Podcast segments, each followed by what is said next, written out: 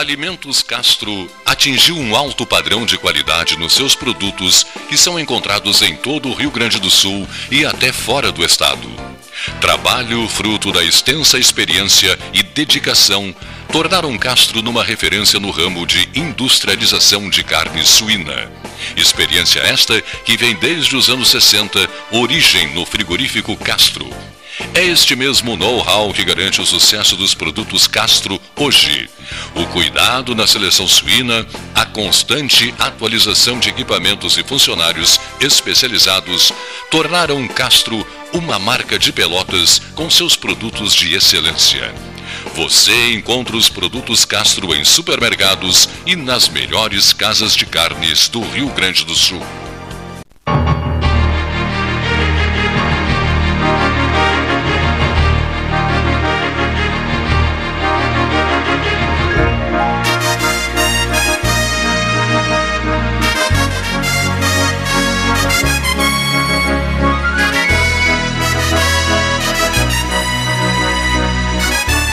Começando, 1h09, tarde desta terça-feira, 12 de setembro de 2023.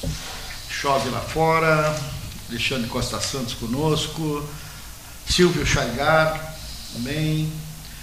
Seguidinho o Cleiton, já em deslocamento aqui para o Salão Amarelo.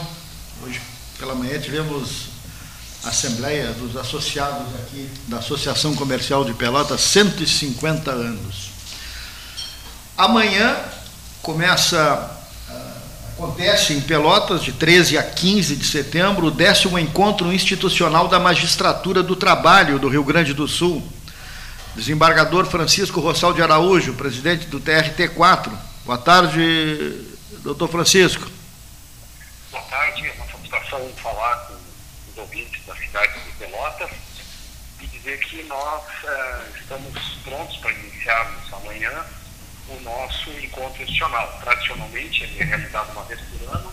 Reunimos mais de 200 magistrados, 48 desembargadores, para debater os temas pertinentes à justiça do trabalho, direito social, as evoluções nesse campo do conhecimento jurídico.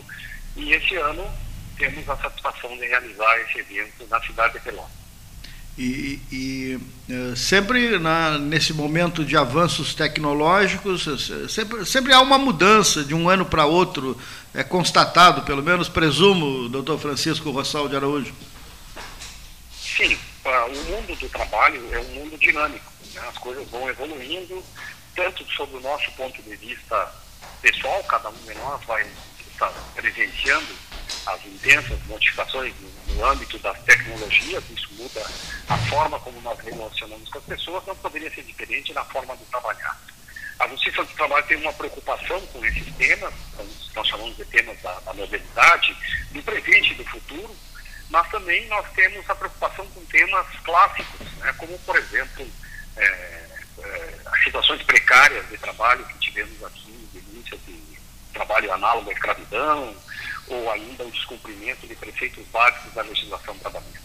O importante é que nós teremos um diálogo intenso, interno, entre os juízes e também com a sociedade. Estarão presentes no nosso encontro representantes dos trabalhadores e dos empresários para dialogar com os juízes e trocar as suas impressões a respeito do futuro das relações trabalhistas. Dois extremos, né? De um lado, a modernidade, ou até muitas profissões que hoje, os mais jovens, principalmente, preferem trabalhar sozinhos, criar sua própria empresa. E, de outro, o Rio Grande do Sul, com essa questão relacionada a alguns, pontualmente, descoberta de trabalhos análogo à escravidão. Exato.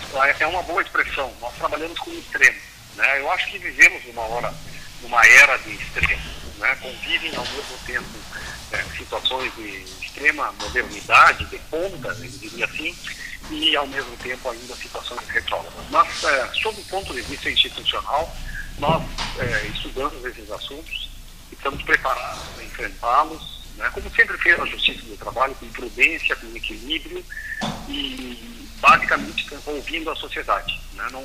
Nós somos juízes e a obrigação principal do juiz é sempre ouvir os dois lados de cada controvérsia que nos é apresentada. Então essa é a nossa ideia. Nós temos em Pelotas uma tradição muito grande em direito do trabalho, é uma das unidades judiciárias mais antigas, Porto Alegre é a mais antiga do Rio Grande do Sul, depois São Jerônimo, a terceira vara do trabalho mais antiga é a primeira vara de Pelotas. Temos uma tradição acadêmica, temos grandes expoentes no ramo do direito do trabalho que são pelotenses. Refiro aqui expressamente o ministro Mozart Bolsonaro, que dá o nome ao nosso foro local da Justiça do Trabalho. E, portanto, para nós é uma alegria estarmos em Pelotas para debater esses temas que são tão importantes para a sociedade do Rio Grande do Sul.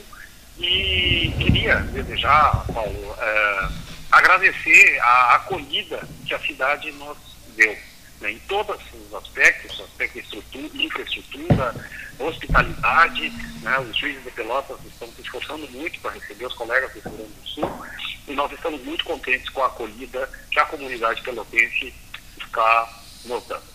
Que bom. Eu me lembro que a última vez que entrevistei o Dr. Rossal foi justamente nessa referência que ele fez na inauguração do nome do Foro Trabalhista do Dr. Mozart Vitor Russumano. Esse ano também, 100 anos, né, marca o nascimento da doutora Gilda Russumano, e haverá também uma sessão solene na Faculdade de Direito aqui em Pelotas. Então, estaremos acompanhando aí esse evento, né, em nível estadual, que começa amanhã, 18º Encontro Institucional da Magistratura do Trabalho do Rio Grande do Sul, aqui em Pelotas, dias 13, 14 e 15 de setembro, doutor Rossal. Muito obrigado pela atenção. Eu é que agradeço a oportunidade, cumprimento a todos os cidadãos pelotenses e esperamos ter um bom encontro a partir de amanhã aí na cidade. Tá ótimo. Obrigado, uma boa tarde. Presidente do Tribunal Regional do Trabalho, da 4ª Região, desembargador Francisco Rossal de Araújo. Neif Satialan, boa tarde. Boa tarde. Boa tarde, Rogério. Boa tarde. Tudo bem, Silvio? Tudo bem, interessante essa entrevista de abertura do programa, Paulinho e demais colegas aqui da mesa, porque essa questão das relações de trabalho realmente no mundo inteiro é um tema que passou a ser dedicado atenção, né? A tecnologia entrou rasgando nas relações e a necessidade de regulamentação, de uma série de outras questões se fazem necessárias, né? A gente vê que na época da pandemia, aqui mesmo no programa, a gente se comunicava muito através do home office, o Paulinho toda hora manda um podcast, fala comigo pelo celular, fala comigo pelo telefone, coisa e tal. Hoje não, hoje a gente está ao vivo aqui na mesa, né? Muitas empresas e grandes empresas, inclusive, incentivaram o home office, o trabalho em casa, o trabalho a partir de casa, e hoje estão fazendo o contrário, querem que as pessoas retornem aos seus locais de presencialidade. Mas muitas pessoas acabaram ficando.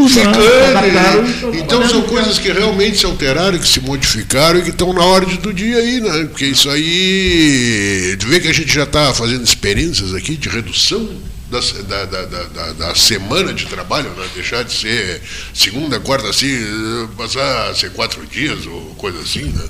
Então isso tudo, assim, para quem vem numa trajetória daquela coisa da carteira de trabalho, coisa e tal, mudou muito, o professor Neif. E a mudança também de local onde as pessoas moram em relação ao local de trabalho. Porque antes, tem que morar perto de onde eu trabalho. Para muitas atividades hoje, pode morar em outro país até, se quiser. Eu conheço gente que trabalha no Brasil para empresas da Europa. Sim. Exatamente. Está... Exato. Né? Trabalha aqui. E pessoas trabalham para empresas, grandes empresas, entende, dirige, coordena, não tem uma sala. A sala dele é a casa dele, com um equipamento mais sofisticado de comunicação, um notebook, sei lá o que, mais sofisticado, né? Usando intranet, outras coisas, e faz o trabalho melhor do que se estivessem num escritório, né? Até porque o ambiente em casa normalmente é melhor, né? A gente se sente mais confortável. No princípio exige algumas adaptações, né? Com certeza. Porque realmente tu... Para certas atividades. Para certas atividades, exatamente. Agora, eu acho essa diferença que até o doutor Rossal se referiu entre os dois lados, né?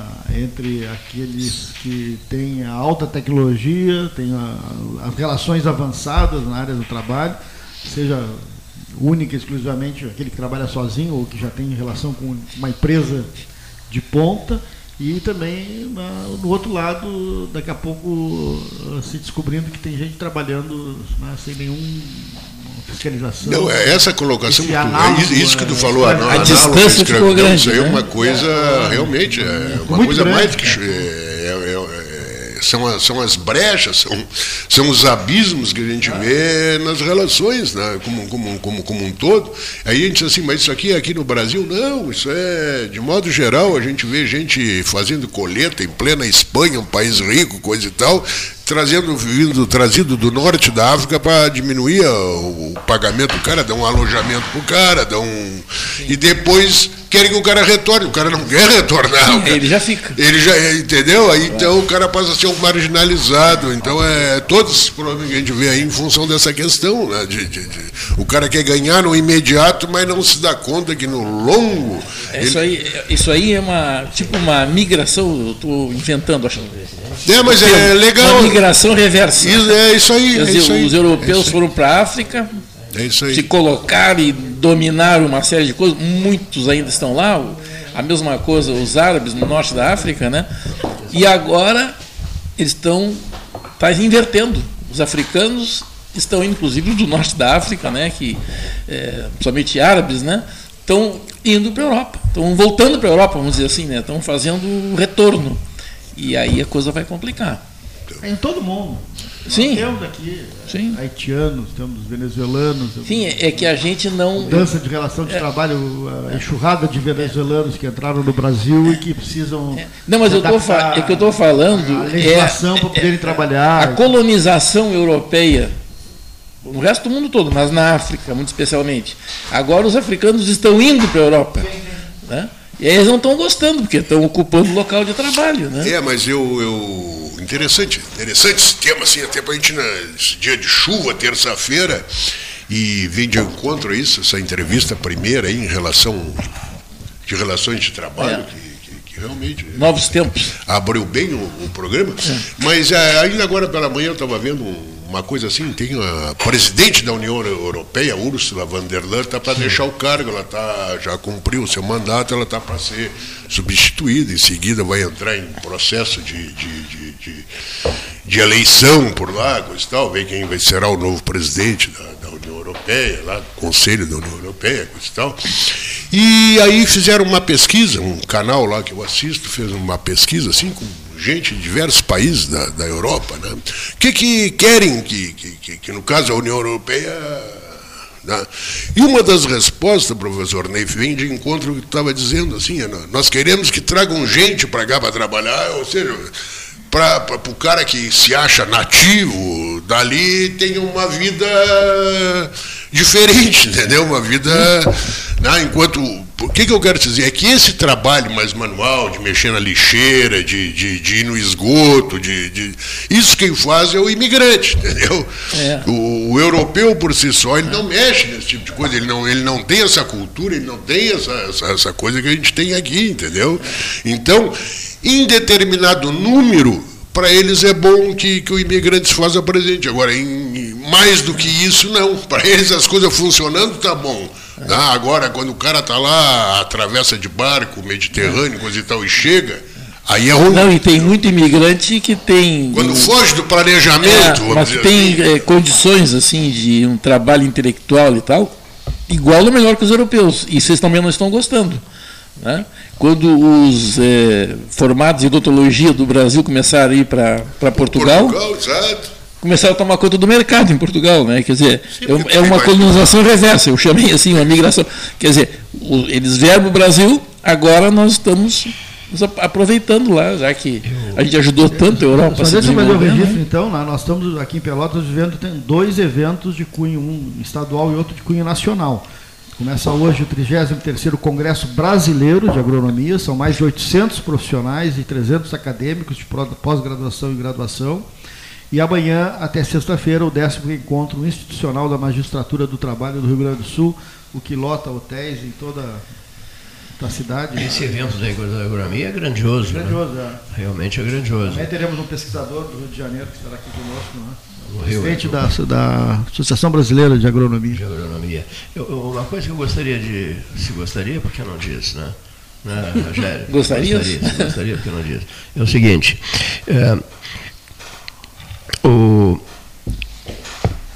Pois é, que interessante isso, né? Se gostaria de dizer, por que não diz? Por que não diz? Mas vamos lá. Os acontecimentos de ontem e a fala da Cariza Albuquerque Barros, lá da Zona Sul, nós, num determinado momento, todos chegamos a uma conclusão e que precisava ser externada, ou seja... Estão todos tomando as posições necessárias, mas pede-se ao ouvinte e a nós próprios que mantenhamos a tranquilidade e que não se faça sensacionalismo nenhum em cima disso. Nós não iríamos fazer sensacionalismo, mas em cima do quê? Pergunta o senhor Rogério Teixeira Bradbeck. Das precipitações previstas, de repente que se repetisse o que já havia ocorrido, né? Então, esse cuidado foi ontem demonstrado, radiofonizado, no início da tarde. E funcionou, quer dizer, funcionou. Aconteceu exatamente conforme o previsto. As providências todas foram tomadas, a Zona Sul mobilizou meio mundo, parceria com o 13. A montanha pariu um rato. Eu só acho que não precisa ter suspendido aulas. Também acho. Universidade, rede municipal, suspender aula. Sei. Claro, a montanha pariu. Aqui no comércio, já dois comerciantes conhecidos nossos, hoje de manhã, aqui no Café Aquário, passei e chamaram. Poxa, o centro está vazio também. As autoridades disseram que chover 300 milímetros, que ficassem em casa. Não, calma. Eu acho que... E outra coisa, tem gente dando palpite que não é para dar palpite. Não é da área. Não é da área. Dizendo da Câmara de Vereadores, vereadores. O que a montanha pariu? Pariu um rato. Eu acho que não se deve. Mas pariu um rato. Tem razão, pariu um rato. Nunca pode ser desprezada. Mas a previsão jamais será exata. Isso eu coloquei aqui no programa da semana passada. Mas o que se disse ontem... Mais de 24 horas começa a virar especulação. O Jacques é que foi... Uma hora eu olhei para um lado e disse para minha mulher, até ela estava aí, eu disse, Ana, esse temporal vai para o mar. Eu não sei se ele foi para o mar, mas aqui ele não apareceu. Aqui, choveu, só choveu. Houve granizo em Piratini. Essa noite choveu a noite toda lá. Aqui não. Aqui também não, é isso mesmo. Aqui choveu agora de manhã. Choveu, né? Choveu. Esfriou, que não estava frio de manhã. Esfriou. É que tem aquele... O Jacques foi perfeito numa expressão que ele utilizou ontem. E é engenheiro e já trabalhou. Jacques Schneider. Primeira coisa que o poder público tem que fazer, manter os canais limpos, desassoreados, tirar a vegetação. Ele foi presidente do SANEP, ele sabe bem. Segundo, as bombas têm que estar funcionando. Tem que estar funcionando. A prefeita disse que estava funcionando todas elas. Eu acompanhei. Mas aí não pode faltar luz. Falta luz, tinha que ter um... um gerador. Aí já tem um fator externo. Né? Mas não falta luz, né? Não falta luz. Mas tem um fator exógeno, que é alheio ao SANEP, que é a luz... Que também é ali a companhia de concessionário. Mas no importante trecho da conversa ontem, eu lembro de ter falado, e ter ouvido da Cariza isso. Olha aqui, ó, não vamos exagerar, vamos com calma, né? Porque pode não acontecer nada. Eu acho que a calma é importante, mas gato escaldado, né? Tem medo de água fria. É compreensível, claro. Eu observo o seguinte, Cleiton, quantas vezes a gente não vai acontecer nada e acontece. Se em cada 10 uma vez acontecer, já se justifica uma certa precaução, né? Já se justifica. Então, nós temos que ter cuidado, porque de repente não diz nada e aí acontece, tipo, pô, as autoridades não fizeram nada, não disseram nada, não levantaram a hipótese, são hipóteses, né? E a gente fica feliz que não tenha acontecido. 33 milímetros nas últimas 24 horas. É pouco. Os medos eram de quantos milímetros? Até em 320 milímetros. A previsão era essa. O presidente da Câmara gravou um áudio.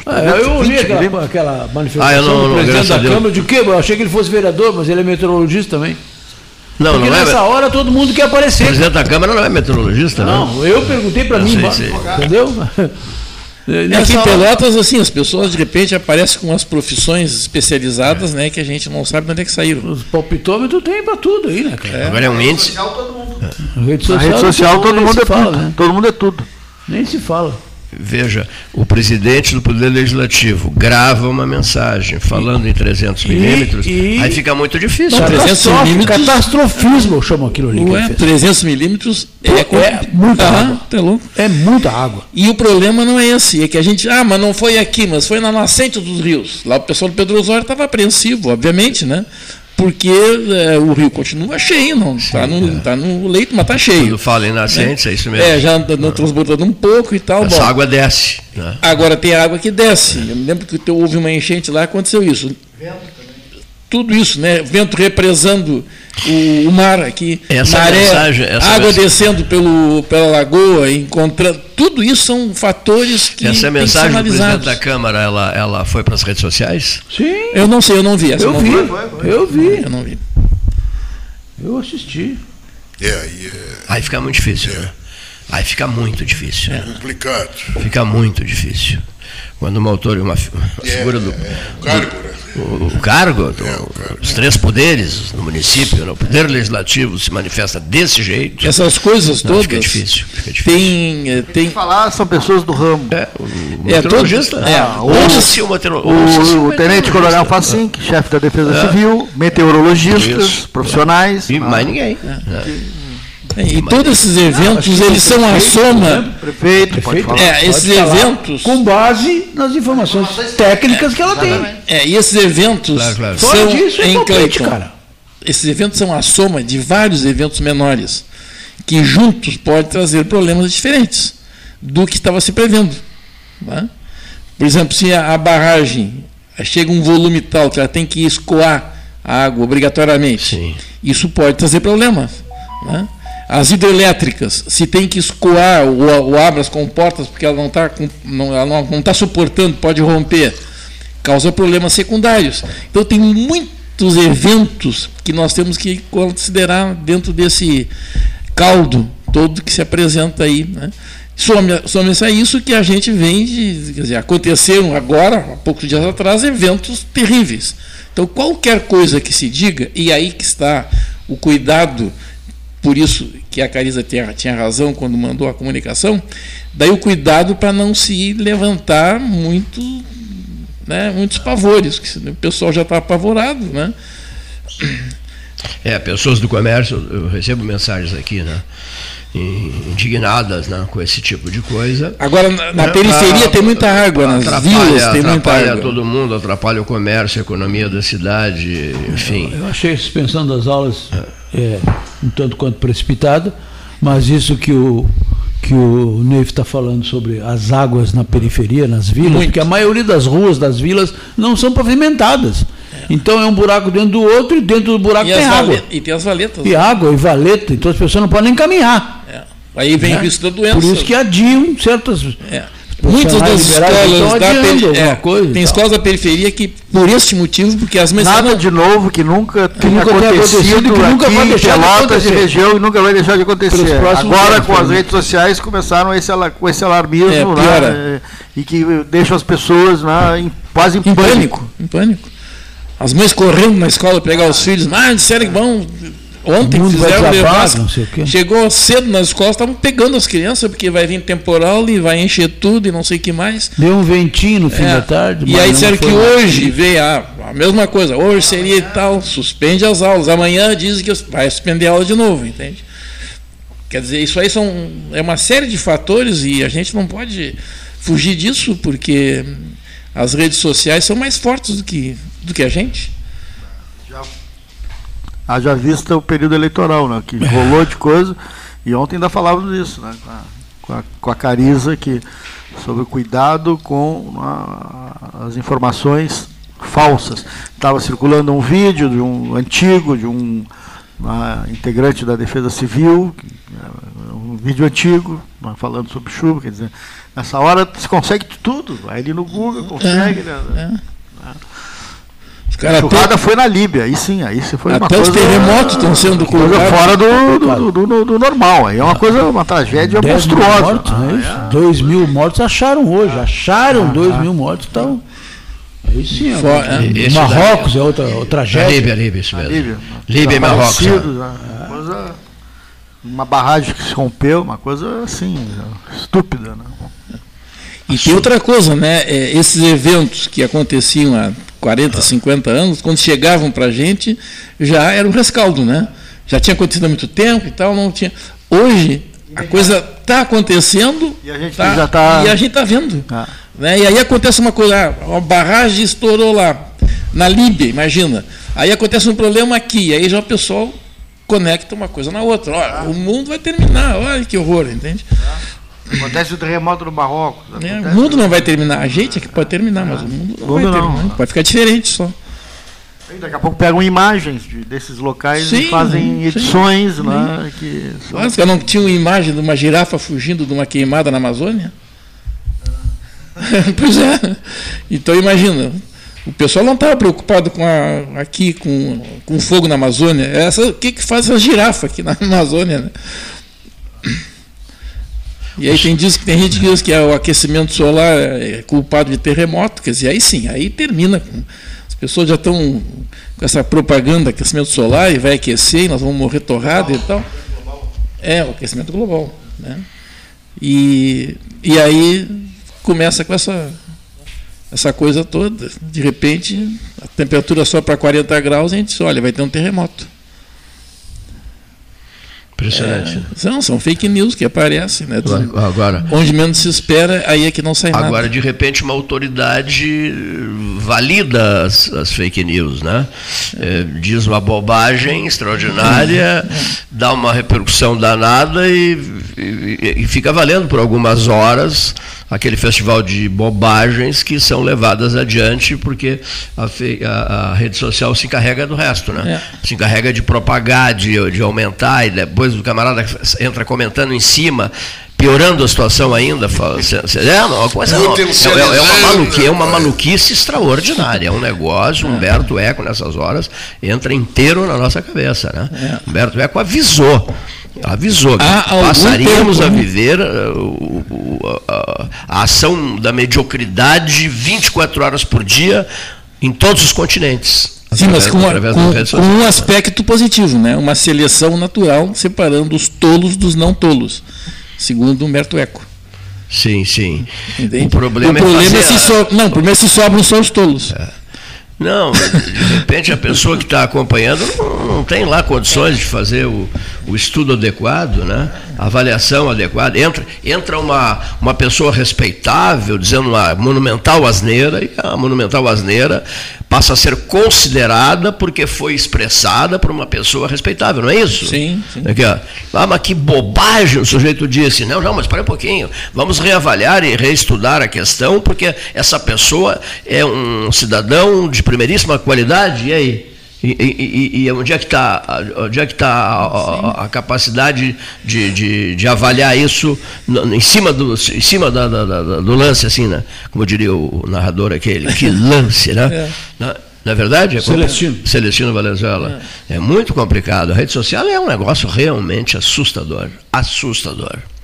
A gente percebe a cada dia que passa, diminui-se o uso, né? Reavalia-se a participação da gente nisso. Tenho ouvido muito esse tipo de depoimentos desse porte, né? Sobretudo num período como o Rio Grande do Sul, especialmente o Rio Grande do Sul vem vivendo, né? nas últimas semanas, dias terríveis, cenas. Aquela senhora, eu vi uma reportagem muito interessante feita com aquela senhora, eu achei fantástico o depoimento dela, 99 anos, né? Mãe do céu, nos ajuda, né? É a frasezinha que ela pronunciou, mãezinha do céu, nos ajuda, né? Ela em cima de um agarrada numa parreira, aos 99 anos, sentindo um frio danado. Ela e a sua, como é que chama? A senhora que trabalha com ela, Cuidadora. Cuidadora, né? E ali suportou a noite inteira e tal, e deu uma entrevista. Teve repercussão nacional a fala dessa senhora, né? E não podia ser diferente, né? Sim, com certeza. Mas a serenidade com que ela enfrentou o problema, né? A serenidade com a qual ela enfrentou. Aos 99 anos, Rogério Teixeira Bradbeck. Firme, uma senhora... Ah, que interessante, eu fiquei impressionado com essa senhora. A fotografia dela já mostra, não, a senhora toda serena, muito serena, equilibrada e tal, ciente do drama que viveu, mas disposta a enfrentá-lo e esperando resultados favoráveis, e os encontrou. E teve esses resultados favoráveis, né? Agora está em Por isso que ela chegou aos 99. Pois é. Fui aprendendo com o tempo. O tempo vai ensinando, né?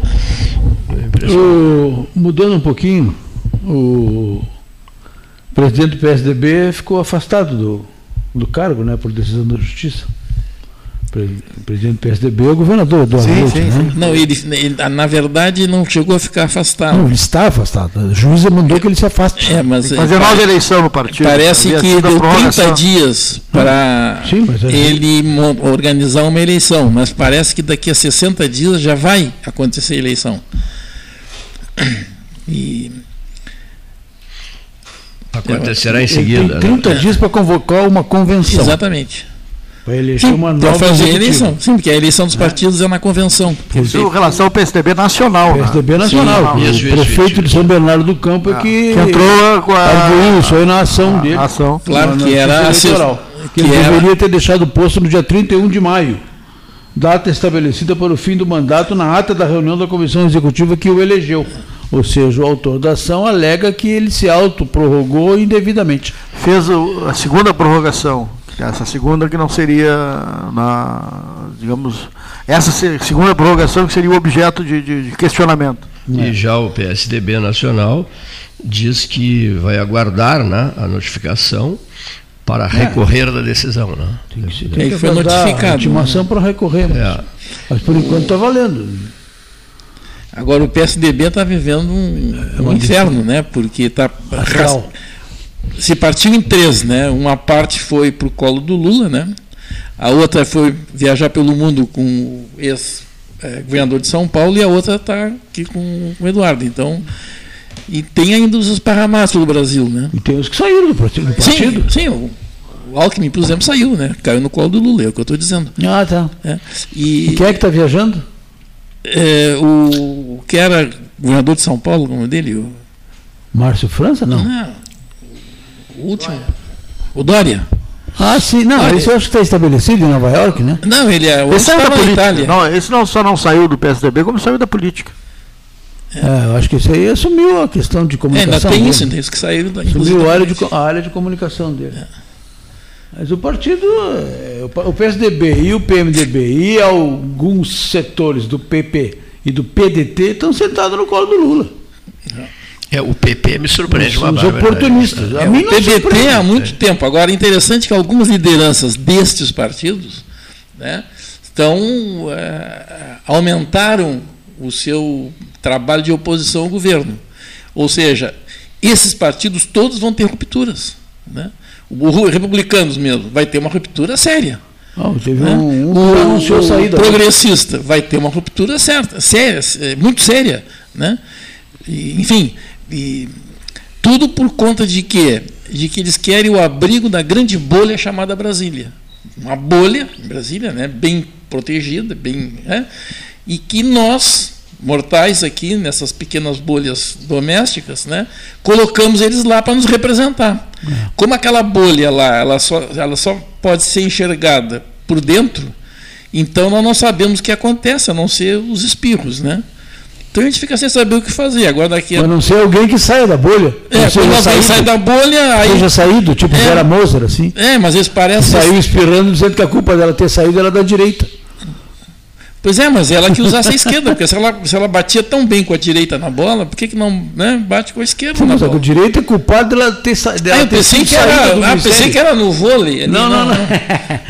Ela saiu do ministério para dar lugar a um centrista, enfim, esse Fufuca aí da vida. Mas o cara tem um nome desse. Tipo, Fofoca. Mas o cara tem um apelido político desse sendo um ministro, cara. Era Fofoca, mas ele mudou para um apelido de colégio. Fufuca. É mortal, é. Fufuca é mortal. É mortal, cara. Pelo amor de Deus. Pelo amor de Deus. Aí o cara assume o ministério, a Vera Moser sai. O presidente chamou aqui, minha filha, tu tem que dar a vaga porque eu preciso de voto no Centrão. Aí eu digo, ela sai atirando contra a direita, que não tem nada com isso, que nem governo é. Claro, mas é que alguém da direita tomou o lugar dela, né? Ela tava eu não sei se é da direita, esse cara que plantaram o governo Lula é da direita. Aí fica a questão, nós não temos governo de esquerda nem direita, nós temos um governo que não tem ideologia, né? Quer dizer, tem os que são da esquerda, os que são da direita, são do centro, não são de nada, os que saíram, os que vão entrar, né? Os que estão na fila, a fila é grande. Está maior que a fila do INSS. A mesa é grande, mas são poucos operários. Sim, muitos vão sobrar, porque essa bolha não cabe todo mundo ali, né? Eles vão fechar a tranca ali e deu. Né? Mas nós é que colocamos essa gente naquela bolha. É verdade. Né? E eles estão lá nos representando. Absolutamente verdade. E aí eles se esquecem que estão nos representando. Eles pensam que têm um poder, eles não têm. Eles têm um poder limitado que... com o próximo voto. Mas às vezes eles tiram o poder que tem, o Neif. Não, eles sabem sim. Eles sabem. O poder deles é muito maior do que eles pensam que tem. Sim, eles sabem o poder que tem. O problema é que esse poder que eles sabem que tem é um poder fake, porque o poder não é deles, é do povo. Eles representam o povo. Ah, sim, é um poder concedido, né? Exatamente. Então, quando um cara lá em Brasília toma uma atitude contrária a tudo que ele disse, falou, para que votassem nele, ele tinha que ser colocado para a rua imediatamente. Era só pegar metade do discurso dele, ou era um fake, né, aqui, ou é um fake lá. Então é fake. Né? Então esse cara tem que ser eliminado da política. Não tem outra maneira. Não tem outra maneira. Né? Porque a gente olha, e as redes sociais, nós estamos agora aqui dizendo que é uma barbaridade e tal, e a gente acha que às vezes exagera, entende? Mas elas ficam registradas, as coisas. Tudo que as pessoas dizem nas suas campanhas eleitorais, nas suas atividades políticas, tudo está lá. Aí, de repente, vai uma campanha, como é que um cara consegue suportar, né, ouvir o que ele disse de alguém, e aí está do lado de alguém bajulando? Quer dizer, como é que essa pessoa, de que matéria-prima é feita essa pessoa? Né? De onde é que saiu esse barro? Pô, mas aí tu quer, de que potreiro saiu esse barro? Mas é bem assim. Para fazer essa pessoa, pelo amor de Deus. É revoltante. Como é que uma pessoa dessa consegue... A pergunta que eu faço é como é que uma pessoa dessa consegue te olhar no espelho de noite e beijar os seus filhos antes de dormir? Pois é. Mas, professor, a questão é a seguinte, assim... De tudo que é lado, né? De todos lados. A questão não é essa. Mas é que está colocando numa questão assim que o cara vai...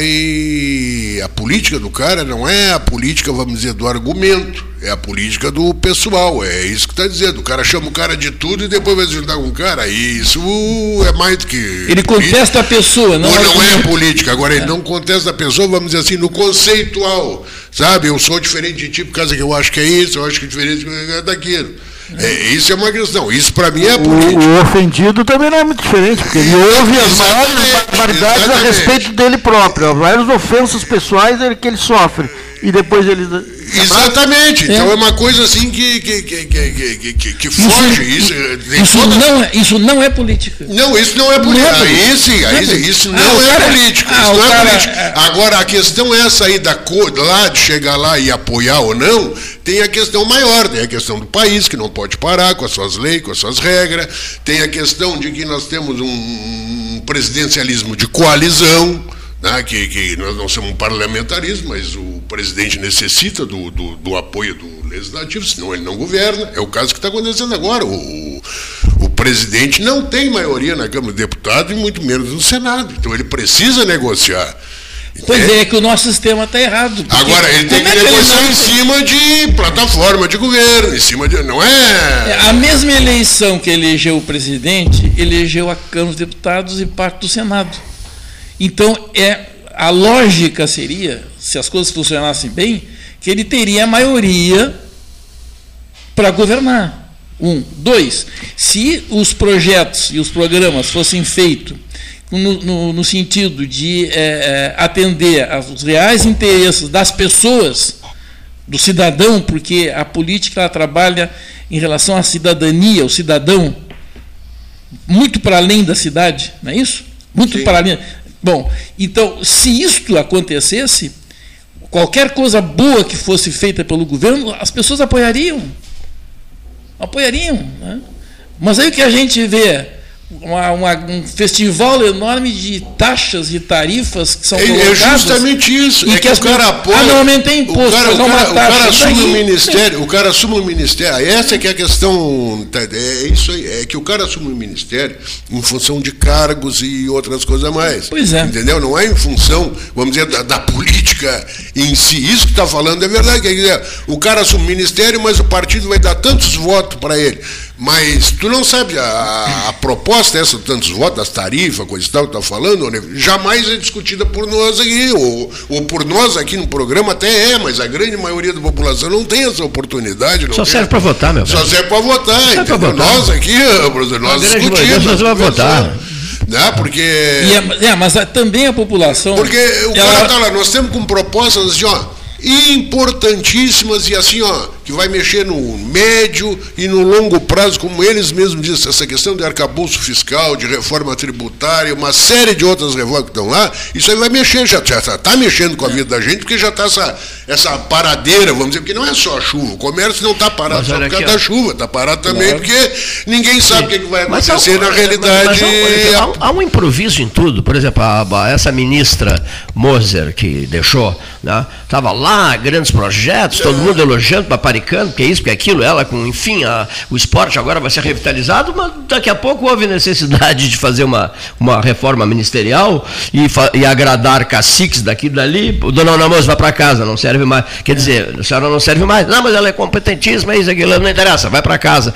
Não serve mais, quer dizer, fica muito difícil. Né? Outra coisa, um pouquinho diferente do que eu vou dizer aqui, em função de umas análises que vêm sendo feitas por muitas pessoas, que eu achei significativo, que em determinados lugares, não em determinados lugares, em inúmeros lugares, inúmeros municípios, etc., o quadro de candidaturas ao Poder Executivo está tão fragilizado, a perspectiva eleitoral para 2024 está tão fragilizada, que será o momento de ouro para algumas determinadas pessoas, né? Algumas determinadas pessoas. Numa cidade, de repente, 2, noutra cidade, 1, ganha de goleada, noutra cidade, 2 tem perspectiva de ganhar. Como será Patópolis? E o resto é o resto, né? Pois é, como será Patópolis, né? E o resto é o resto, ou seja, a falta, digamos assim, de muitos nomes competitivos, qualificados e capazes de sensibilizar o eleitorado. Inexiste. Inexistem. Os nomes até existem, o problema é eles se dispuserem ou se disporem a se candidatar. Mas há um empobrecimento, concordas? Que não há surgimento de novas lideranças. É espantoso isso. Mas isso em nível nacional também. Não, concordo. Porque a gente projetando, a eleição é 2024, a eleição municipal. Mas 2026 tem eleição nacional. Eu estou pensando na municipal, por enquanto. Mas a gente visualizando a nacional, também não vai ser uma eleição com uma... Sem perspectivas, assim, né? Um grande número de candidatos. Mas é que o sistema eleitoral trabalha com chefias. Então os partidos pegam... Tem chefe, né? Tem chefe, não é líder, é chefe. Leia-se cacique. Cacique, né? Tem chefe, porque a liderança, ela surge dentro da circunstância. Então eu posso dizer, assim, com segurança, né, que nessa eleição, e qualquer eleição, sempre surgem lideranças. Espontaneamente. Surge esse cara, de repente o cara surge, toma conta e o cara se elege. Né? E pode ser um bom governante ou não, aí é o departamento, entende? Mas ele surge porque ele representa um número grande de pessoas naquilo que ele diz, que ele faz, comportamento, etc. Né? A gente aqui na mesa... Tem vários nichos em que nós vivemos e habitamos, etc., entende? Que não são obrigatoriamente iguais. Né? O pessoal que está em outros locais é a mesma coisa. Então, nós não temos muito bem a percepção disso, né? E os partidos políticos, por sua vez, se comportam assim como se fosse restaurante. Um restaurante vegano e vai um cara que gosta de comer churrasco, né? Ou seja, o cardápio que eles apresentam para a gente votar é muito limitado. Então, tu olha ali, bom, vão surgir 10 candidatos. Quanto candidato? 10, mas, pô, nenhum dos 10 me serve, né? Pô, eu que estou errado, então. O cara vota no menos pior. Exatamente, agora, aí surge essa barbaridade que é real. O grande eleitor, infelizmente, o voto por eliminação é muito sério. Agora aqui, ó. E é o que mais existe. Quem é o que mais existe? Quem é o grande eleitor? É o cacique político. Esse é o grande eleitor, o presidente do partido político ou a liderança maior dentro do partido político. O que que acontece? Eles escolhem. A escolha é feita pelos partidos políticos. Depois, num segundo momento, alguns são oferecidos à população, ao eleitorado. Claro, e aí surge dizer, o povo escolheu. O povo escolheu coisa nenhuma. Eles escolheram...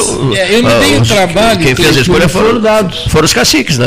Escolheu aqueles que não foram dados, mas esse é o sistema. Eu me dei o trabalho de somar os votos que tiveram os vereadores eleitos, há algumas legislações atrás, mas foi nessas mais recentes, né? Porque eu pensava assim, será que esses vereadores representam a maioria da cidade? Não. Aí eu percebi que não. Não. 30, naquela eleição, 35% dos votos que tiveram os eleitos, entende? É que foram consignados. Os outros 65% votaram em outras pessoas, né? E aí surge a primeira questão. Os eleitos representavam 35% dos votos válidos. Válidos.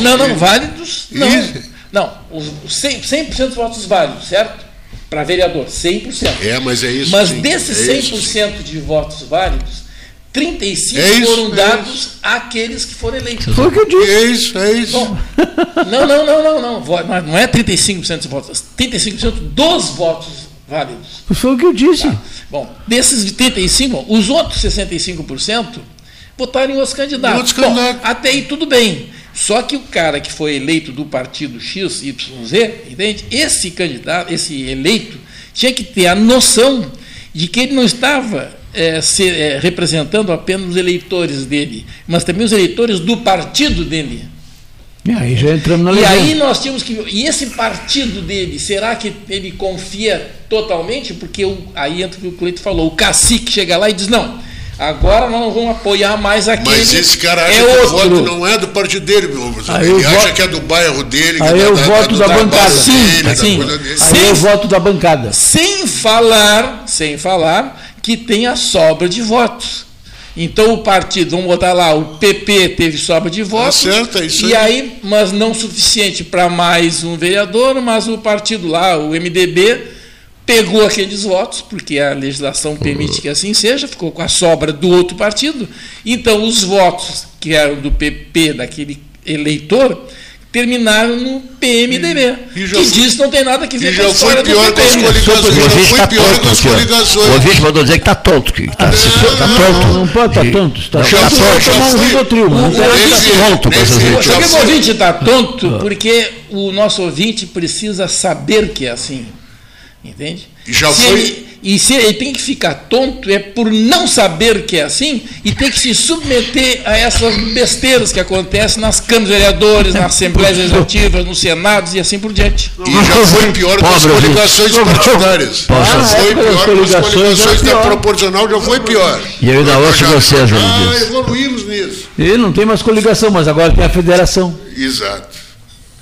Que foi uma forma de substituir a coligação. Trocaram 6 por meia dúzia. Exatamente. E aí sim, aí eu quero saber se o eleitor aqui, quantos por cento dos eleitores estão nos ouvindo, sabiam que era assim? Não sabem. Exatamente, tem que saber. Pois é, mas não sabe, porque não há interesse. Esse está tão ofendido que ele botou assim, nem me interessa saber, não quero saber mais nada. Não está bravo, o cara está bravo. Acha que foi desconsiderado por vocês. Pois é, Cleiton, eu entendi a tua colocação, entende? E perfeitamente, né? Só vou dizer uma coisa. Quem estabelece a capacidade maior ou menor de entendimento da população são as redes de comunicação que não usam fake news. Exatamente. Aí... Então, o que eu estou colocando aqui é uma coisa real, estou falando em fatos. Reais, verdadeiros, não disse nada errado aqui. Não, absolutamente nada errado. Então tá, então as pessoas estão talvez mais acostumadas a ouvirem fakes, porque talvez satisfaça o ego delas, né? Se o cara é do PT, ela aceita o fake. Se é do PL, aceita o fake. Do seu partido, do seu lado, entende? Mas não respeita, né, o do outro. Então, dá na vida na mesma, né? Entende? Então... O nosso trabalho aqui é dizer as coisas funcionam assim. Então, o ano que vem tem eleição para vereador. Então, as pessoas têm que saber que, quando colocam um voto naquele candidato, ele pode ir para outro candidato do mesmo partido ou até de outro partido, porque aí surgem as federações, né? Como tinha antes as coligações. E isso é tão complicado, eu concordo contigo, que quanto tempo se levou para saber quem é que vai ficar no lugar do vereador tal, que por motivo XYZ perdeu o mandato. Ah, tem que recalcular tudo de novo, mas como? É só pegar o segundo do partido. Essa novelinha local aqui. Recalculando a rota. Exatamente. Essa é uma novelinha local aqui, né? Hein? Essa é uma novelinha local. Sim, é uma... Quem ficará com a vaga? Quem ficará com a vaga? Quem ficará com a vaga? Semanas, meses de discussão. Então, mas é isso aí mesmo. Não sei se talvez isso seja feito até para deixar as pessoas assim fora do... Fora da, não entendo da realidade. Não entendo mesmo. Olha aqui, pessoal, o ex-presidente do Uruguai, Mujica? Pepe Mujica, virá a Pelotas, né? Durante a viagem da reitora da UFPel e da vice-reitora da UFPel a Montevidéu, ele aceitou o convite, por isso a reitoria passou a ser comandada pelo professor Pedro Moacir Pérez da Silveira, que assumiu o cargo de reitor por ser o membro mais antigo da carreira do magistério, né? Com assento no Conselho Universitário. E viajaram a reitora e a vice-reitora juntas. Sim. E o segundo reitor também. Não, só um pouquinho. Não, eu estou dizendo que a reitora e a vice foram participar de um encontro com o Pepe Mujica e aqui o diretor da Faculdade de Direito, na condição de membro mais antigo do Conselho Universitário, assumiu o cargo de reitor, é isso que eu disse. Meu questionamento é viajar o número 1 e o número 2 da instituição. Mas tem o número 3. Mas não pode, cara. O presidente não viaja junto com o vice, o governador não viaja junto com o vice, o prefeito não viaja junto com o vice. Uma questão de segurança, cai o avião, mora os dois. E aí? Acho que é só de carro. Se abraça num ônibus da TTL. Por isso que o Alckmin não viaja com o Lula. Vai que cai o avião. Mas isso é primário, isso é... Nem sei o que eu vou dizer. Tá, mas e aí teremos o ex-presidente uruguaio numa sessão solene aqui na Universidade Federal de Pelotas. Mas a data não foi marcada ainda, né? Essa data não foi marcada. Exatamente o que ele fez pela Universidade Federal é a pergunta que se impõe, né? Para receber um título honorífico dessa envergadura, digamos, né? Porque alguém ser doutor honoris causa... doutor pela honra da causa, em latim, vulgar, tradução livre, seria isso. Para aquelas pessoas que destacaram em prol de serviços relevantes à instituição, penso eu que seja isso. Assim como o outro fulano lá, fez o quê pela universidade? Por quê? Apenas para homenagear um companheiro? Para homenagear um companheiro que liberou maconha no país, enfim, como é o negócio. Mas, será que é isso só? Nós temos uma mensagem destacando, por exemplo, que a UFPel já trouxe um líder político importantíssimo português, que recebeu uma grande homenagem aqui, bem, a mesma também situação. Não tinha nada a ver. Lembra disso? Não? Não foi o Boaventura, não foi o Boaventura. Não, senhor. Quem foi? Briga com a memória do Cleiton. Vou ter que pesquisar aqui, mas é um nome famosíssimo em Portugal, um nome famosíssimo. Não é o Boaventura. Um nome famosíssimo em Portugal, veio aqui, mas, meu Deus, às vezes a memória falha, mas eu tenho absoluta convicção do que eu estou dizendo. E veio aqui, não foi o Boaventura. Junto com a Universidade Católica, não foi o Boaventura. Os dois reitores, aqui no Teatro Guarani, eu estava presente. Ali, pode ter vindo o Boaventura. Deu até uma aula magna, interessante, falando da questão aqui do Sul. Abre a janela para mim ali. Epistemologia do Sul, mas propriamente dita. sabe, onde ele fez uma série de colocações em função, você sabe, que a questão do mapa aqui a questão do Sul, é isso que a gente estava falando da Europa lá no início do programa, né? O cara que está mais em cima acha que aqui embaixo e aqui não se viu, é um coletor das ideias, da cultura, então ele... O que a pessoa quer dizer na mensagem, fica tranquilo que eu vou trazer o nome, o que a pessoa quer dizer na mensagem é que há vultos que se destacam internacionalmente, marcam época e são figuras conceituadíssimas, então isso justificaria, digamos, instituições homenagearem esses vultos, né? Em vários pontos do mundo, etc, etc. Né? É mais ou menos essa, não, ele, é a defesa da tese, dessa tese. Ele continua achando que ele não teve destaque nenhum, nem no governo do país dele. Ele teve uma liderança muito forte sobre algum segmento, sim. Brasileiro, principalmente gaúcho, né? E os seguidores, né, liderados político-ideologicamente, com certeza, né, tomaram essa iniciativa. Veja, ele, até a mulher dele foi presidente do Senado, não é? Chegaram, foi presidente do Senado no Uruguai, né? Uma família conceituada politicamente falando, né? Foi presidente. Ele morou na chácara. Ela foi presidente do Senado, né? A esposa dele, a esposa do Pepe Mujica. Enfim, isso teremos a oportunidade de examinar melhor na sequência e tal. Eu fico devendo para responder hoje mesmo o líder português, que não foi o Boaventura, que visitou a Universidade Federal de Pelotas. Não foi, tenho certeza. Não, aposto que vocês quiserem. Não foi. Não, tudo bem. Tá, não, eu concordo. Também que foi. Não, se tu estás dizendo, não é isso. Eu sei que o Boaventura esteve. Eu estou dizendo é que a pessoa que eu estou dizendo que veio à universidade, recebeu uma homenagem, tipo a homenagem prestada, que será prestada ao Mujica, é outra, não é o Boaventura esteve, eu sei que esteve, mas a pessoa que eu estou falando é outra, uma liderança portuguesa, isso, num outro momento, exatamente. Num outro momento. Até teu amigo... Não, estou me referindo aos anos 90, tá? Estou me referindo ao final dos anos 90, bem finalzinho dos anos 90 ou início dos anos 2000, por aí, né? Esse líder português, final dos anos 90 ou início dos anos 2000. Qual é o meu amigo que tu disseste? Eu sempre com... o meu ministro da Educação de Portugal? Não foi ele. O Júlio Pedrosa, não foi o Júlio Pedrosa. O Júlio Pedrosa, por que o Júlio Pedrosa, que depois foi ministro da Educação do Guterres, isso. Por que o Júlio, não, mas não foi ele, por que o Júlio Pedrosa vivia aqui?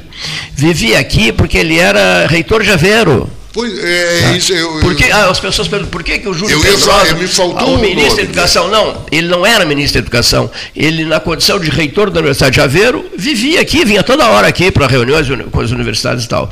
Depois, no final do período dele como reitor de Aveiro, aí sim que o amigo dele, Antônio Guterres, primeiro-ministro de Portugal, o convida para ser ministro da Educação. Tanto que ele estava em São Paulo, e o Guterres ligou para ele, hoje secretário-geral da ONU, olha aqui, volta urgente aqui para Lisboa, porque eu quero que você seja meu ministro da Educação.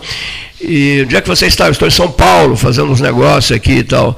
E o Júlio é nosso amigo pessoal, e o Júlio disse assim, Antônio, eu preciso pensar... Antônio Guterres, Antônio, eu preciso pensar nesse convite. Disse, não, me desculpa, mas não é para pensar. Não vou te dar tempo para pensar. Quer ser ministro da Educação de Portugal? A resposta é agora, ou sim ou não, tá? Eu entendo que tu estás em São Paulo vendo negócios aí e tal, para Aveiro, né? Mas a resposta é imediata. Quero ou não quero? Quero.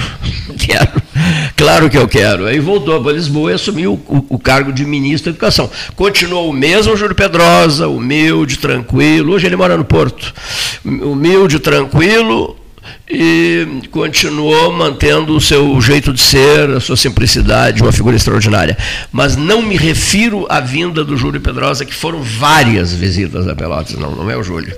Eu vou descobrir, vou repassar. Eu tenho memória boa, pelo menos. Às vezes eu esqueço, assim, né? Porque é muita coisa na cabeça da gente, mas eu vou repassar esse nome. O que vocês disseram, os outros estiveram, sim. O Júlio esteve, o que tu citaste, o Boaventura esteve. Né? E além deles, outros. Né? Estiveram 14h06, hora oficial Ótica Cristal, Salão Amarelo, Palácio do Comércio, mensagens a radiofonizar em dia de chuva. Polvo, 600 mega de internet por apenas R$ 69,90 nos 3 primeiros meses só na Polvo Internet, instalação gratuita, atendimento humanizado, chama no WhatsApp 31994000. Plano Safra Banrisul, 11 bilhões de reais disponibilizados para o produtor rural. Gás Marrinhas, 981479329, repito, 981479329, 32282428, repito, 32282428, encomende Gás Marrinhas para Urbano Borges Marrinhas e Lázaro Marrinhas, de volta ao 13, Marrinhas, uma marca no Salão Amarelo. Cadê a mensagem? Está aqui, ao seu lado. Use a mão, recolha, leia. Folhado doce, mignon ou pão de mel, gosto de biscoito caseiro é tradição. A Marque Mais e o 13 recomendam. Silvio Falco Balverdu, a Zezé, no Rio Grande, fora dele, já chegando em Santa Catarina. Folhado doce, mignon ou pão de mel, gosto de biscoito caseiro é tradição. Biscoito Zezé, carinho que vem de família há 55 anos. Uma marca de Pelotas, né? As famosas marcas de Pelotas, é isso? Zezé, um nome, uma marca, no passado, você... vamos lá, uma marca de Pelotas, o sujeito dizia... UFPel, CTMR, uma marca de Rio Grande, o camarada dizia Ipiranga, né? Não é assim? Uma marca de Pelotas, Joaquim Oliveira, né? Biscoito, Arroz Tio João, Fonseca Júnior, Expresso Embaixador, uma marca de Pelotas, Castro Alimentos, uma marca de Pelotas, Satialão Automóveis, uma marca de Pelotas, Zezé. Não precisa dizer biscoitos, né? Precisa? Não. Zezé. Você só diz Zezé e está resolvido, né? E tá resolvido. 14 mais 8, uma marca de Pelotas, Ótica Cristal. Sempre à disposição de Pelotas, né? A Ótica Cristal, Calçadão da Andrade, Calçadão da Sete e novos investimentos, que seja dito. Mensagens, a gente já volta. Alimentos Castro. A calabresa é um espetáculo. Forte, ardente ao ponto.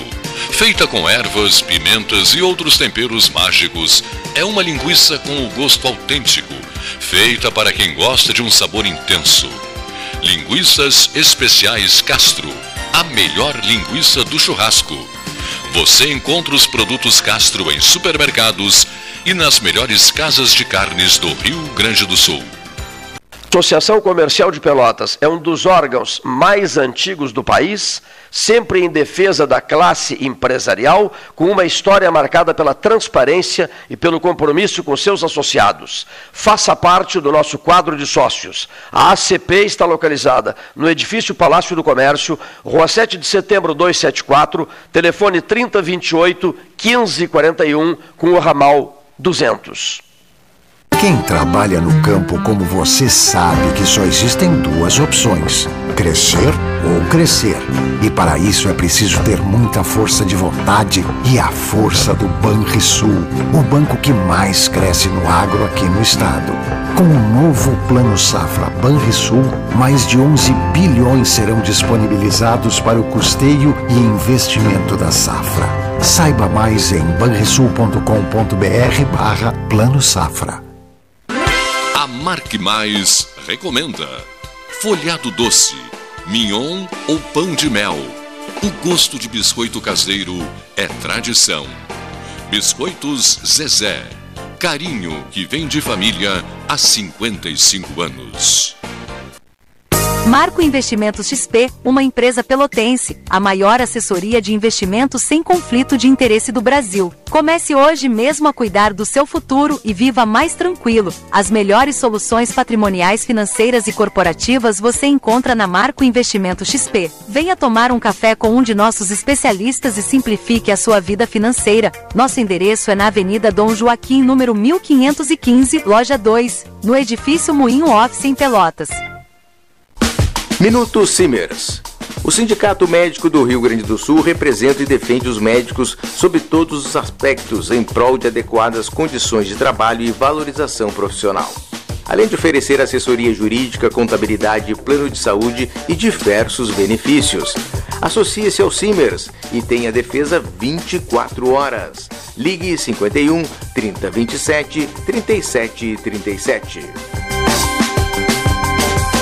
Com todo mundo tomando cuidado, já se pode pensar em viajar com mais tranquilidade. Para que isso aconteça, a Expresso Embaixador está fazendo o necessário para manter seus clientes e funcionários seguros. Antes e depois de cada viagem, uma equipe de limpeza higieniza todas as partes do ônibus. Por dentro e por fora, nossos carros passam por um processo de desinfecção e descontaminação. Tudo pronto para levar você com segurança ao seu destino. Expresso Embaixador, aproximando as pessoas de verdade. Nas estradas administradas pela Ecosul, você está protegido 24 horas. Precisando de apoio, é só ligar 0800 724 1066, que também é WhatsApp. O Centro de Controle Operacional agilizará o seu atendimento. E se quiser reabastecer as energias, já sabe, os postos de serviço de atendimento ao usuário estão à sua disposição, oferecendo conforto e segurança em pontos estratégicos das rodovias 24 horas por dia. É só chegar. Ecosul, sempre perto de você.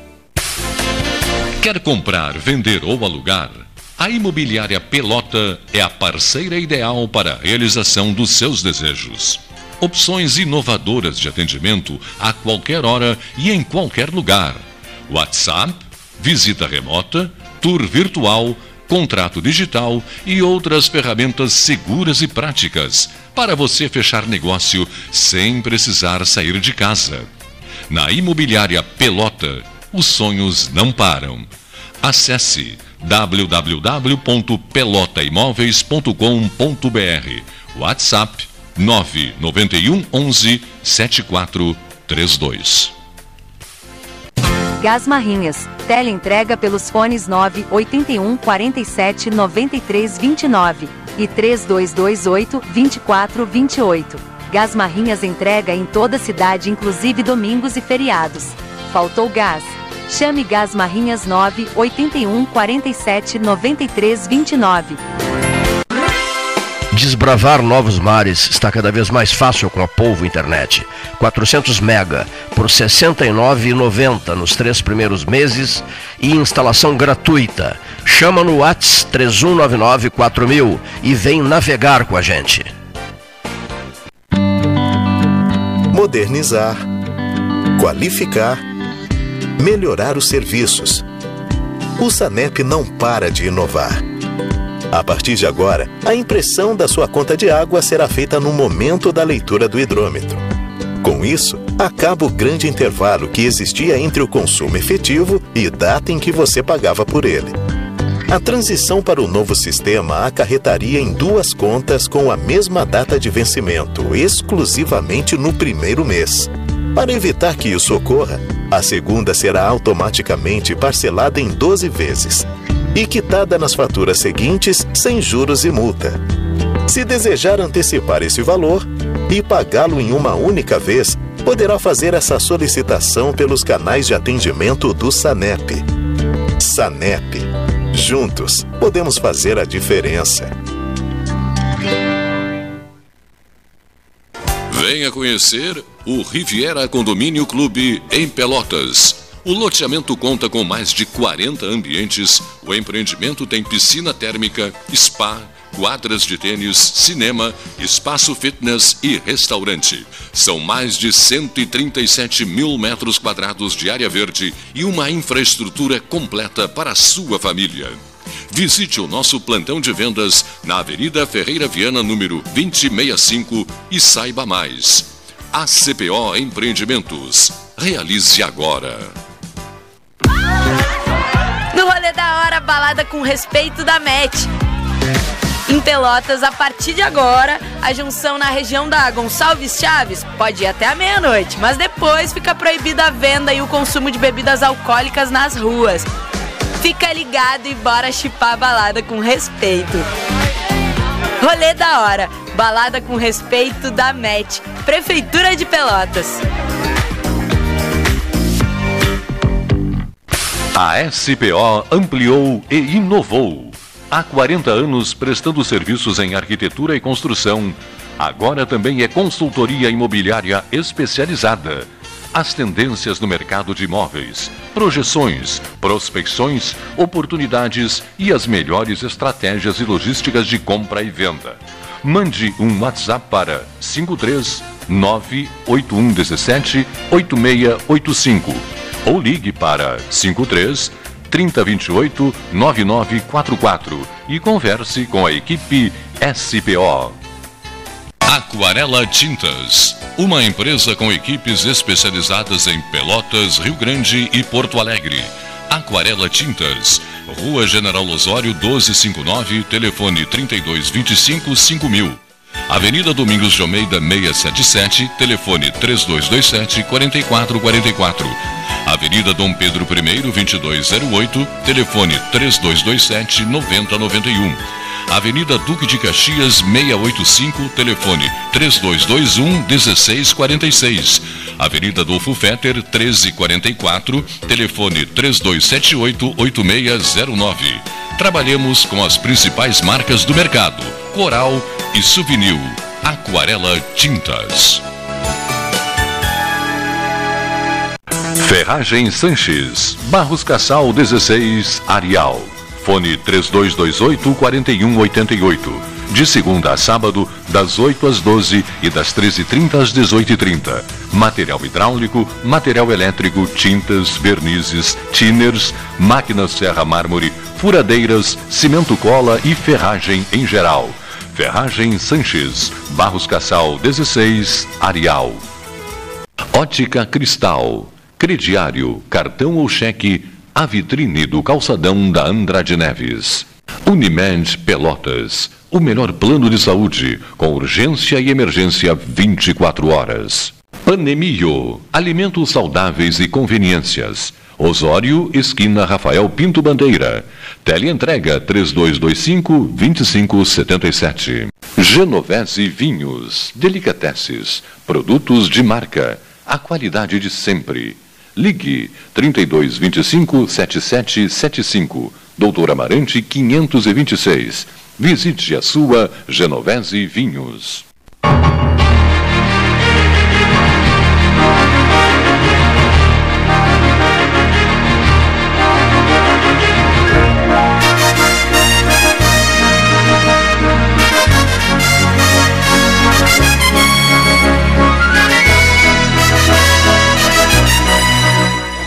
(14:20), 14h20, hora certa em nome da Ótica Cristal, reta final do nosso 13, desta terça, né? Terça-feira. 12. Setembro. Por que o Putin pode ser preso no Brasil? Qual é a autoridade brasileira que prenderia o Vladimir Putin? Não é autoridade brasileira, só teria que cumprir a ordem, porque isso aí é uma ordem internacional? Sim, é daquele Tribunal de Haia. Tribunal Penal Internacional, isso, que é regido por acordos, né, para ter em vista a autonomia das nações, isso, etc. O direito internacional. E o Brasil é signatário desse acordo. O Brasil é signatário desse acordo, ou seja, ao assinar, que foi o Lula que assinou, se ele viesse, estava dizendo lá no Marrocos que não sabia, nem sabia o que era, que nem se lembrava, não sabia o que era, ele não sabe nada, ele é uma pedeuta, né? E aí, o Brasil é signatário desse acordo. Então, se o cara pisar aqui, vai ter que ser preso pela Interpol. Ponto final. E a Interpol é um braço da Polícia Federal. Sim. Todas as polícias federais têm um braço que é da Interpol, que é a Polícia Internacional. A Haia condenou ele à prisão em decorrência da guerra da Ucrânia. Te confesso que não sei detalhes. Não, mas acho que não foi da guerra da Ucrânia. Tem uma ordem de prisão contra ele. É mesmo? Tem uma ordem de prisão. Tanto que ele não foi à África do Sul por causa disso. Tem alguns lugares que ele não vai porque os caras vão prender. A reunião dos BRICS ele não foi por causa disso. Não, acho que não é, mas eu acho que não tem essa. Não, tem sim, tem uma ordem de prisão. Tem essa ordem?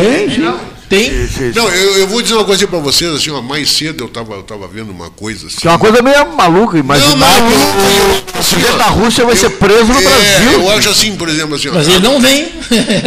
E ele ia ser preso na África do Sul.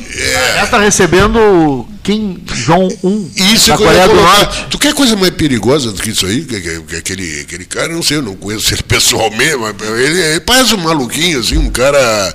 Nada, basta o trem dele todo blindado, um troço. Ele é da KGB, né? Não, um tipo de coisa do século, sei eu, início do século XX, lá, um troço perigoso, uma coisa assim. Aquele cara ali para botar o dedo num botão, assim, botar o, no botão botão e detonar qualquer coisa, não precisa muito. Claro que não, certo? Prenderia. Eu acho que não chegariam a esse ponto. Eu acho assim. Porque aí o Brasil ia ser foco numa batalha. Eu tenho uma impressão assim, viu, professor Neif, Paulo Castal, Prodbeck, eu acho que essa coisa Rússia e... Isso aí vai longe, isso aí não termina assim de uma hora para outra, porque esses conchavos, essas alianças que estão sendo feitas assim, que essa Coreia do Norte vai começar a fornecer arma para a Rússia, que não consegue, através da indústria, abastecer. Já deve estar, e aí já vem Irã, e já vem uma série de outras coisas atrás. Há uma ordem da Índia pedida pelo Tribunal Penal Internacional contra eles. Tem a ordem? Ah, bom, então aí já, olha aí, ó. Então isso aí começa a se tornar coisa assim, fugir do controle, os direitos humanos. E eu acho que a hora que uma apertar o botão, professor, eu quero dizer, a hora em relação ao problema com os direitos humanos. O problema é com a guerra da Ucrânia. Sim, mas em razão de... É crime contra a humanidade. O que embasou isso aí é aquele chamado Estatuto de Roma, que o Brasil é um dos signatários. É um signatário, exatamente. Signatário, para quem não sabe, é quem assina. Vem de signare. Botou o sinal. Então, botou o sinal. E o Lula botou o sinal, não sei se ele sabe assinar, mas deve saber. O nome ele assina, botou o dedo, sei lá. Não o que falta, o outro. Agora, sobre esse episódio todo, uma frase que não pode ficar perdida, não pode ser esquecida, é: puxa vida, o Tribunal de Haia é famosíssimo, né? Famosíssimo no mundo. Né? Tem sede na Holanda. Foi desconhecida, né? Foi desconhecido o Tribunal de Haia, né?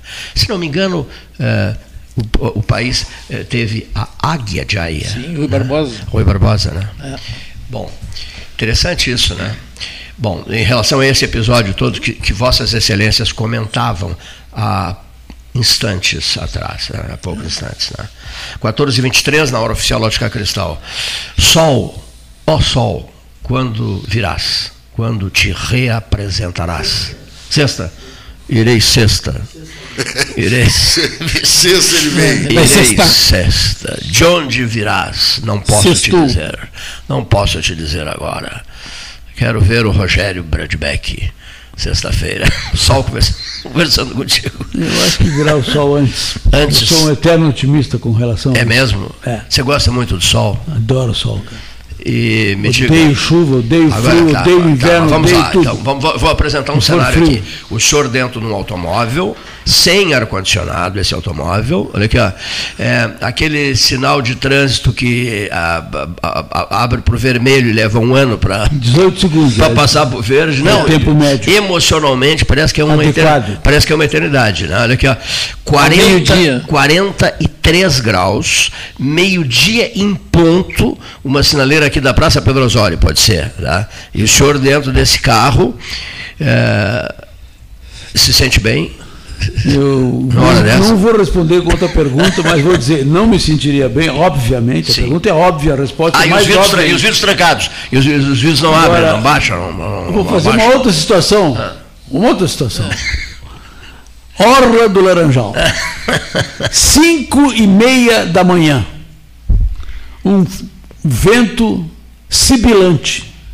Julho. 3 abaixo.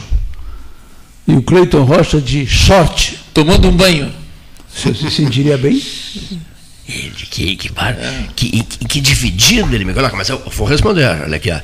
Eu, na condição de ex-presidente da Associação Amigos do Inverno, já dei posse ao Oscar José Magalhães num coquetel à beira do São Gonçalo, às 5 da manhã. Não, ninguém acredita nisso. Nem tu, mergulho. Nem tu, nem ele acredita nisso. Todo mundo de bermuda, sapatilhas. Mas ele não sei de onde tomou banho, no rio. Todo arranhado, ele mergulhou, tinha camada de gelo. Aqueles malucos lá na Rússia, sei lá onde, tomou banho de aquele calção. Frio delicioso. Inverno, desgraçado, na Sibéria. Tem louco pra... Não, no Tibre fazem isso, em Roma também, sabe? Você atiram das pontes, né? Não, em Roma também. Se jogam numas noites terrivelmente geladas, eles se jogam nas Lula não vai a Roma, né? Se jogam no Rio Tibre, né?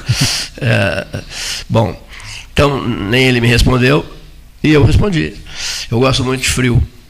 Eu gosto uma barbaridade de frio. Eu gosto do frio, como Joaquim Francisco de Assis Brasil gostava, mas... perto do fogo. Bem do ladinho da lareira. Aí até eu, meu amigo. Com vinhos genovese. Aí até eu. Alessandro Orengo e seus vinhos genovese. Ah, custo-benefício. Isso é para poucos. Vinhos do sul, esses aqui do sul. Os vinhos aí que tu relata são para poucos. E aí no charuto cubano. Assim. Tem excelentes preços, ele tem excelentes preços. Né? O pessoal da portaria do charuto aí, que charuto. Excelentes preços. Mas os preços chilenos, argentinos. São tão excelentes quanto a qualidade dos vinhos. Vinhos muito bons. Os argentinos de Mendoza, por exemplo. O meu filho que diz vinho barato é porcaria, pai, não compra. Meu filho diz isso. Não existe milagre. Então, filho cruel.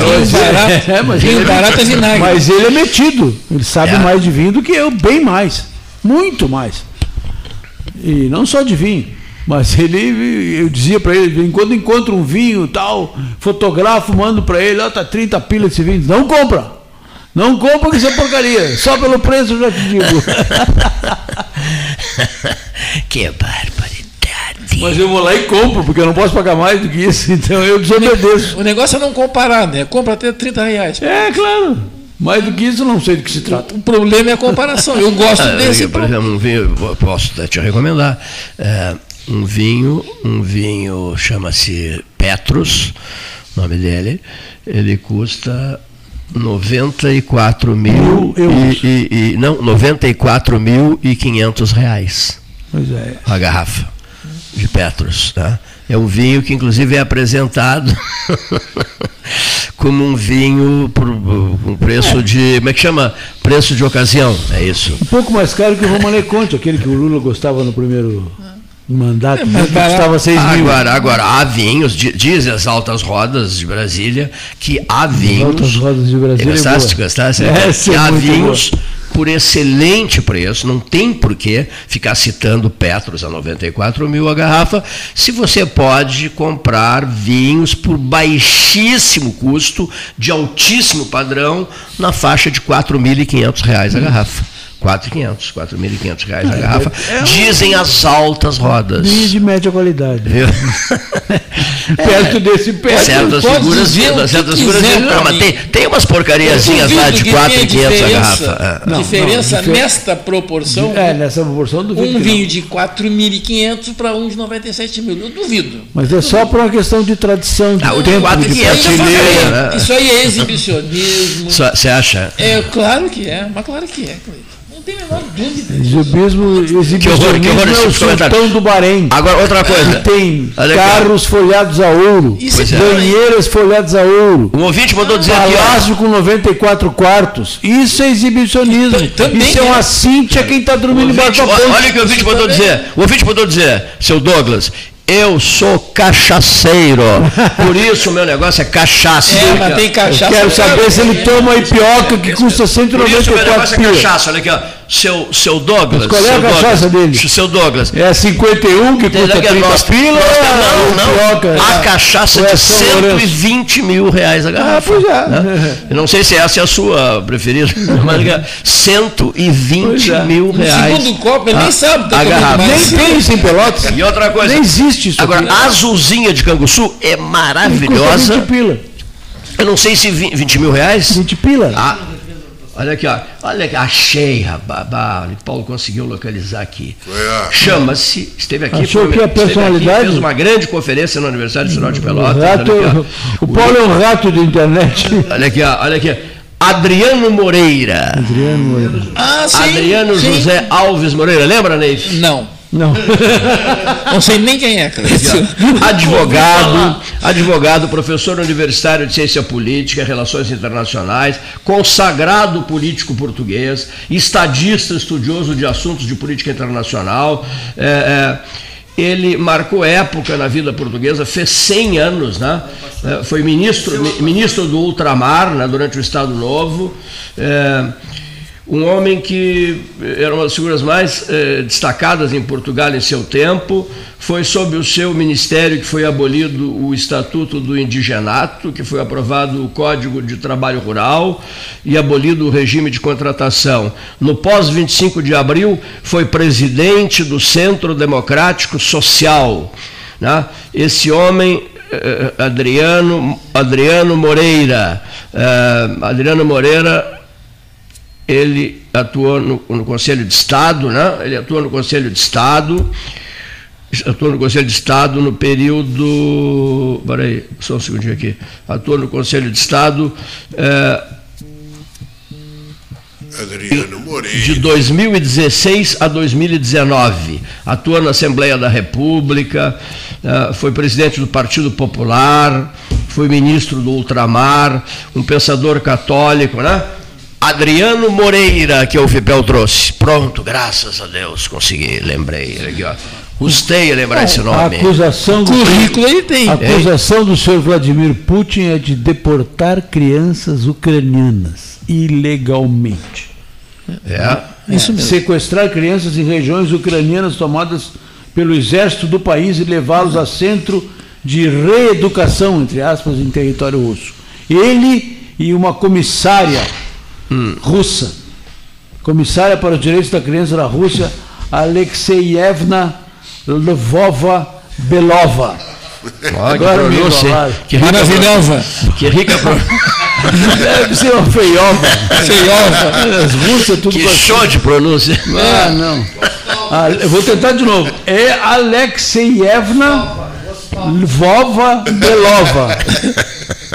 E o senhor Vladimir Putin, que é o presidente da Federação Russa. Agora, eu tenho lido uma barbaridade nos últimos... 17 de março, a ordem de prisão, viu, seu filho? Esses dias chuvosos, olha aqui, olha aqui, ó. Tenho internet, não, o Paulo descobriu, eu também descobri aqui. Tenho me especializado, por exemplo, em fazer estudos sobre uma tradição norte-coreana, que é o não usar aviões, né, e usar trens. Então, por exemplo, o líder máximo da Coreia do Norte, ele tem um trem todo blindado.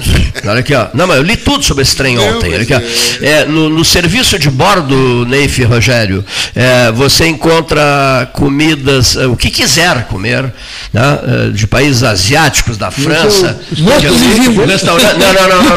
É o do Kim Jong-un. É o trem do Kim Jong-un. A cozinha desse trem te serve, o líder máximo da Coreia do Norte. Está indo de trem para encontrar o presidente Putin. Já chegou. Olha só, esse trem é uma tradição, do avô, desde o avô dele. Olha aqui, ó, ele não gostava de usar aviões, tá? Então é um trem blindado. Olha aqui, ó, um trem de altíssimo luxo, sofisticadíssimo esse trem. Olha aqui, ó. É um estado comunista, tudo bem. Socialista, né? O trem, olha aqui, ó, no restaurante.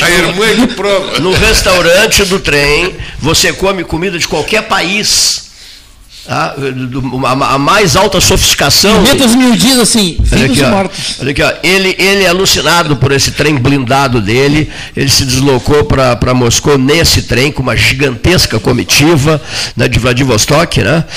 Uma gigantesca comitiva, e para um encontro com o presidente Vladimir Putin. Ele é apaixonado pelo trem blindado dele, que é considerado o mais completo trem de chefe de Estado, né? Superior ao trem do próprio Vladimir Putin.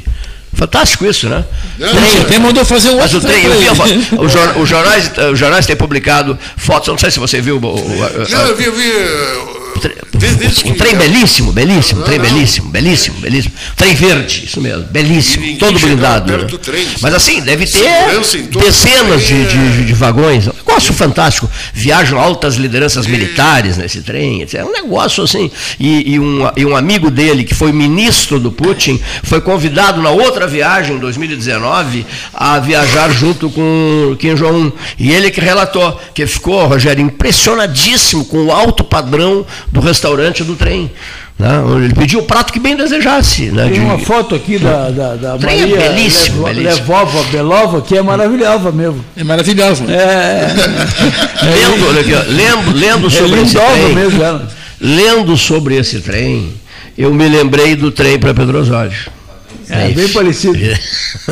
Bom, era o melhor que tinha. Só a buzina, cara. Não, era o melhor da época. Só o apito. Era o melhor da época. Tinha restaurante? Tinha um carro buffet. Carro buffet. Não, carro restaurante. Não, carro buffet. Vagão restaurante. Não, buffet. Eu estou falando. Tu nem era nascido nessa época. Nem tu. Como que não? Eu esqueci que tu é 10 anos mais velho. Mas claro, eu já andava de trem, tu nem era nascido. Se comia um bife? Não lembro. O buffet, porque a língua francesa era utilizada, muito utilizada no Brasil na época. Mas não em Pedro Osório. Pedro Osório não em Pedro Osório. Muito menos no Serrito. Vagão do bife. É um bifão. Daqui a Pedro Osório. Vagão do bife. Tinha esse vagão. Buffet. Buffet. É, buffet. Me lembro que, inclusive, quem chegou nesse vagão uma vez foi o Getúlio Vargas. É mesmo? Sim. Olha o delírio. É. Ué, estou te dizendo. Devaneio. Estou te dizendo. Getúlio Vargas. Pois ele, bom. Ele viajava muito de trem também. Precisava ver o trem de Getúlio Vargas. Estamos chegando na estação de Moscou. Né? Vamos acompanhar o presidente Kim Jong-un. O seu encontro no Salão Vermelho do Kremlin.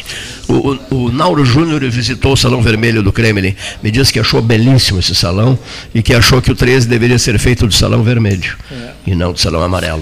Para ele, mesmo, talvez seja muito. Deve ser. Diz que é belíssimo, falou sério. Diz que é belíssimo. Tem que pintar o Fuca dele de vermelho, então. Deve ser, não tem. Salão Vermelho do Kremlin, né? Excelente terça-feira, doutor Cleiton Rocha. Neve. Senhores, gratíssimo a todos. Amanhã estaremos de volta. Até lá. As brincadeirinhas...